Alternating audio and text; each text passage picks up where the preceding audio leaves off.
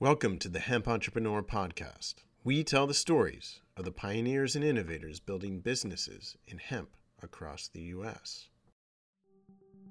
I graduated, but I wasn't sure what I wanted to do.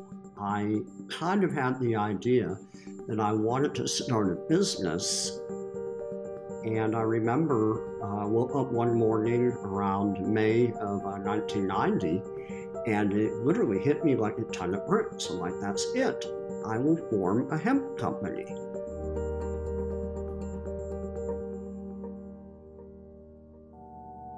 I'm Drew Oberholzer, and today we have a conversation with Lawrence Serbin, the founder of Hemp Traders, the largest wholesale marketplace for all things hemp in the U.S.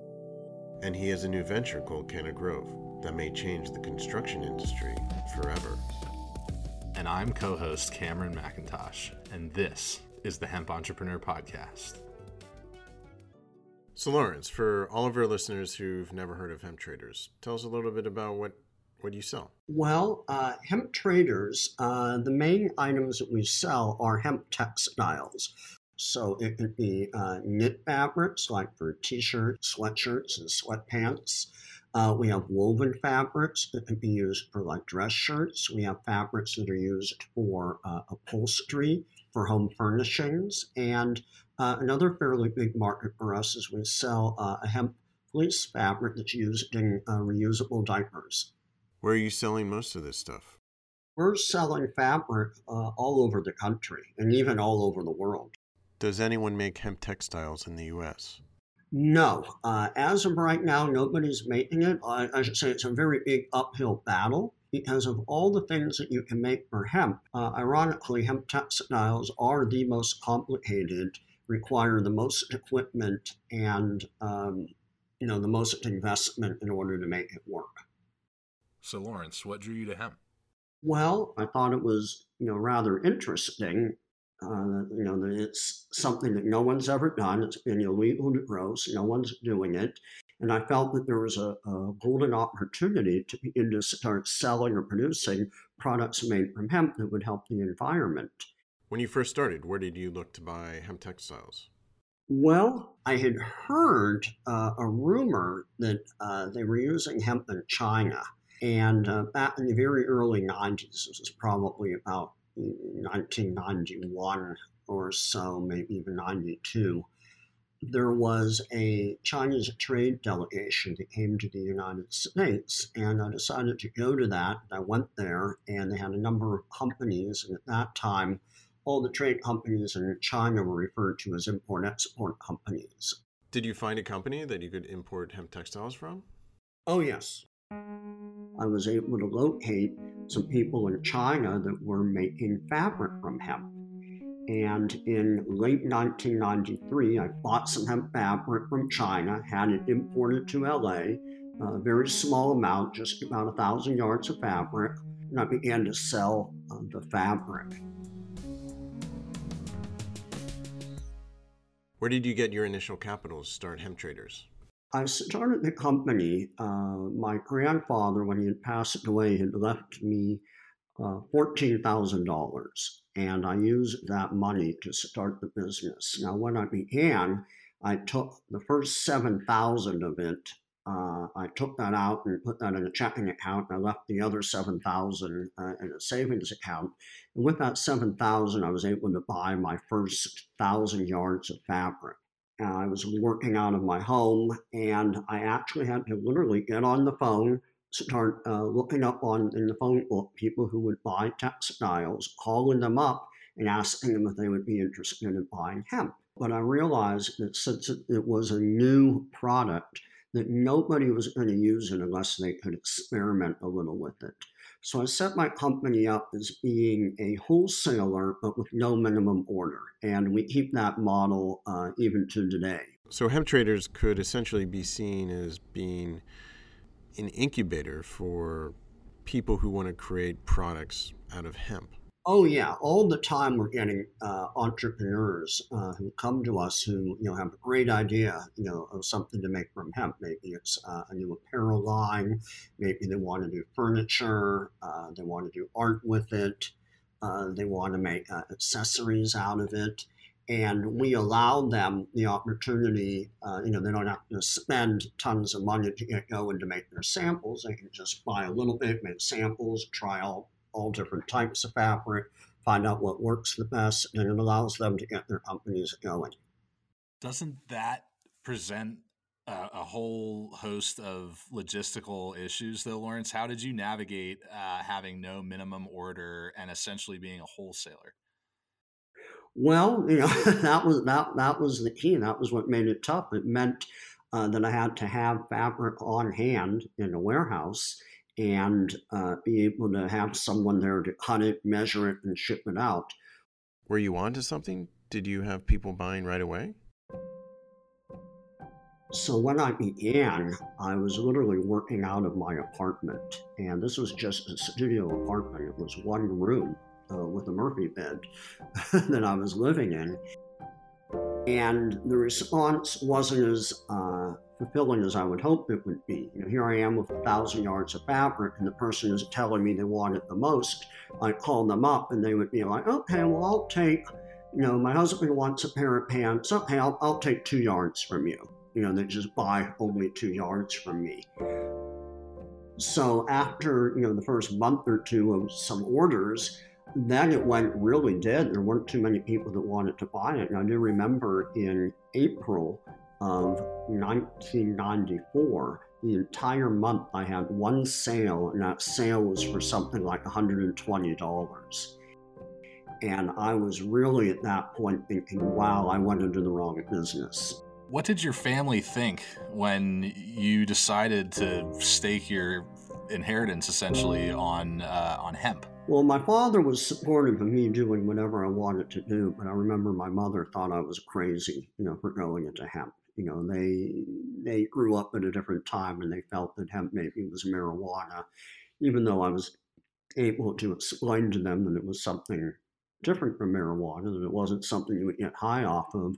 They thought I was kind of silly and surprised that I would try to start a business in this. And it wasn't for a number of years until they started getting more supportive when uh, we had more people who were buying. You know, at one point, you know, we have Walt Disney buy from us, we have movie studios buy from us. So, but it took you a while to get there. We're talking about a few years, right? Oh yes, yes. There, there. Uh, early on, I'd say the first five years were the most frustrating, and there was a point where I got in a fairly large order from a Japanese company and I thought that, you know, I was going to give it to them and then I'd get the money right away. And I, I sent them the fabric and then they called me up and said, well, we don't have the money right now. We'll pay you shortly. And I realized at that moment uh, I had no fabric or very little fabric left in my inventory. Uh, they had, uh, they owed me a bunch of money. and I had barely any money in my account, and I wasn't even sure I was going to be able to make, you know, the next month's rent at that point. Did business get better as time went on? Little by little, the business began to grow. And after about three or four years, I began to add uh, twine, yarn, webbing, other fiber products. And now we're actually the largest hemp fabric supplier in the United States. And in fact, we're probably the largest in the world outside of China, uh, which is my supplier where they're actually making the hemp fabric. After Hemp Traders got off the ground, Lawrence started looking into products he could make himself. He had a few ideas, but one really stuck, and he decided to go for it. So, Lawrence, what product were you working on? The main one that really interested me was uh, hemp board, or which is a type of particle board or medium density fiber board made from hemp. Um, what exactly, what processes and what applications in the building industry, the home building industry in particular, uh, do you see uh, this this hemp fiber board uh, offsetting or replacing? All right, well, when we're talking about a home, there's two areas that this board can work in. One, uh, all the uh, shelving and cabinets in a home use particle board uh, in them.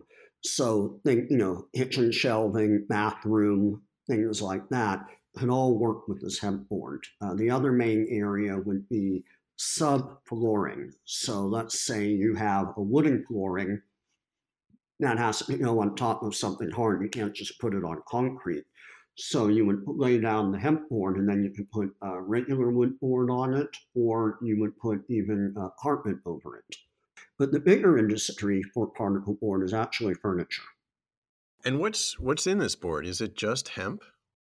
Yeah, it's either make it two different ways. Uh, in the original way we were making it was just with the hemp hurds, and last year we found a way to make it with the entire stalk. And when we did that, that cut out that whole part where we had to do decortication, and that's what really made it economically competitive with existing wood products. And then really the only other ingredient is the binder that you use in it, which is a type of glue. And then it's put in a machine that applies both heat and pressure to the board, and it basically presses them into the shape of the four by eight sheets. And you can modify uh, the thickness of the board anywhere from about a quarter inch to about an inch. Where did you go to start experimenting to make your hemp board? I was able to go to China and find uh, a factory over there that was able to make the particle board using the hemp hurds and uh, we we had some made, brought it over, began to sell it, and it was immediately uh, the most popular product I've ever sold. People just went nuts for it; they loved it. Uh, but uh, early on, one of the first questions I got was, uh, "Was there any formaldehyde in this board?" And since I was not present when they actually made the first board, uh, I wasn't exactly certain. So I took a sample of the board and we sent it to a laboratory and we had it tested. And we found out, or I found out, that there was so much formaldehyde in it that it actually went off the chart. It was beyond what even they could test it for. It was so high. So uh, I realized, well, no, we can't have that. So uh, a little while later, I went back to the factory. I actually, this time, went there and I visited it.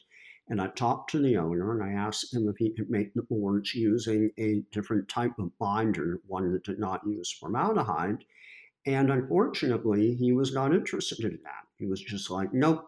And I'm like, well, you know, if we paid you more, you know, would you make a board without formaldehyde? Nope. You know, what if we brought you a binder that wasn't formaldehyde? Would you use it? And he was like, nope, you won't do it. So what did you do? Can you make hemp board with anything other than formaldehyde? I asked a number of companies if they could make a non formaldehyde binder, and unfortunately, that particular binder just did not exist or did not exist in China. Did you still want to make a non formaldehyde hemp board? Oh, yeah. You know, one of the, the main reasons I got into hemp, why I started the whole business, was I wanted to do a business that would be good for the planet, that would be good for nature, that can help society, help humanity. And the idea of having a product that could save the trees was a really big deal for me. So that led me on uh, a year long search to try to find uh, a non formaldehyde binder. And even with the internet, I found it quite daunting because I couldn't find any major companies that were making it. So, did you eventually find one? I did find a company in South Africa that was making a binder using eucalyptus bark. So they agreed to sell me the binder. I had that binder shipped over to China. I hired an engineer from Canada, and then we all went to China and we began to work out the board. This was around 2008. And uh, finally, after a day working at this factory, we succeeded in making this non formaldehyde uh, hemp board. And that was a very triumphant day for me. I was very excited when we had figured that out. That sounds great, but was there anything else to improve on? No, by that time I had completely perfected it on the engineering level. It was just an absolutely perfect board. It was actually better than wood in that we were able to get uh, a stronger board at the same density, or if it was the same strength, it was a lighter density when we were using the hemp. Plus, the hemp is uh, resistant to termites. Termites won't eat hemp board. So were you set? Uh, the, the problem was when I would go back to reorder, uh, the factory I was working with then went out of business. So I wasn't able to get any more board from them. uh, it was kind of a, a theme that was happening uh, as China was growing and consolidating. Many of the smaller factories uh, couldn't compete with the larger ones and were forced out of business. So uh, I couldn't get any more board. So I went back to China, found another factory. They made board, uh, but then they went out of business uh, afterwards. And I wanted to get going, but the problem was this last factory was located too far away from where they were growing hemp in China. And the cost of shipping the raw materials to this factory made the board too expensive uh, to enter the market. So I decided that it was a great idea, but I had to put the whole idea on a shelf and wait for the day when we could grow hemp in the United States. So time went on, years went by. Lawrence continued hemp traders and just sat on this amazing product. And then the 2018 Farm Bill passed. And this is what Lawrence was waiting for. So, Lawrence, what are you planning on doing now to get hemp board back out there? For what we want to do with the hemp board, we're looking at we would need a very small factory that would produce 30,000 cubic meters of board per year. And but in order to keep that factory running 24 7, we would have to contract with about 4,000 acres of hemp to be grown. Uh, fortunately, uh, there's enough hemp starting to be grown. It's not like four or five years ago where there was you know a total of a few thousand acres. Now we're getting into the tens of thousands of acres are being grown throughout the country. And in the bigger scheme of things, 4,000 acres is not very large if you were to compare it to other crops that are grown. How much of an investment are we talking about? Is it in the millions? Yes. yeah, it's it's you know, and it started early on when I was just having other companies make it for me, it was in the tens of thousands of dollars. But in order to build my own factory and contract farmers to grow it for me, that's in the millions of dollars. You mentioned that the factory you intend to build could produce 30,000 cubic meters of hemp board. How many boards is that? Uh, so, if we had a factory that did 30,000 cubic meters per year, we would need farmers to grow approximately about 4,000 acres of hemp to have that factory operating, that would translate into about 637,000 uh, boards that would be, you know, four by eight and about a half inch thick.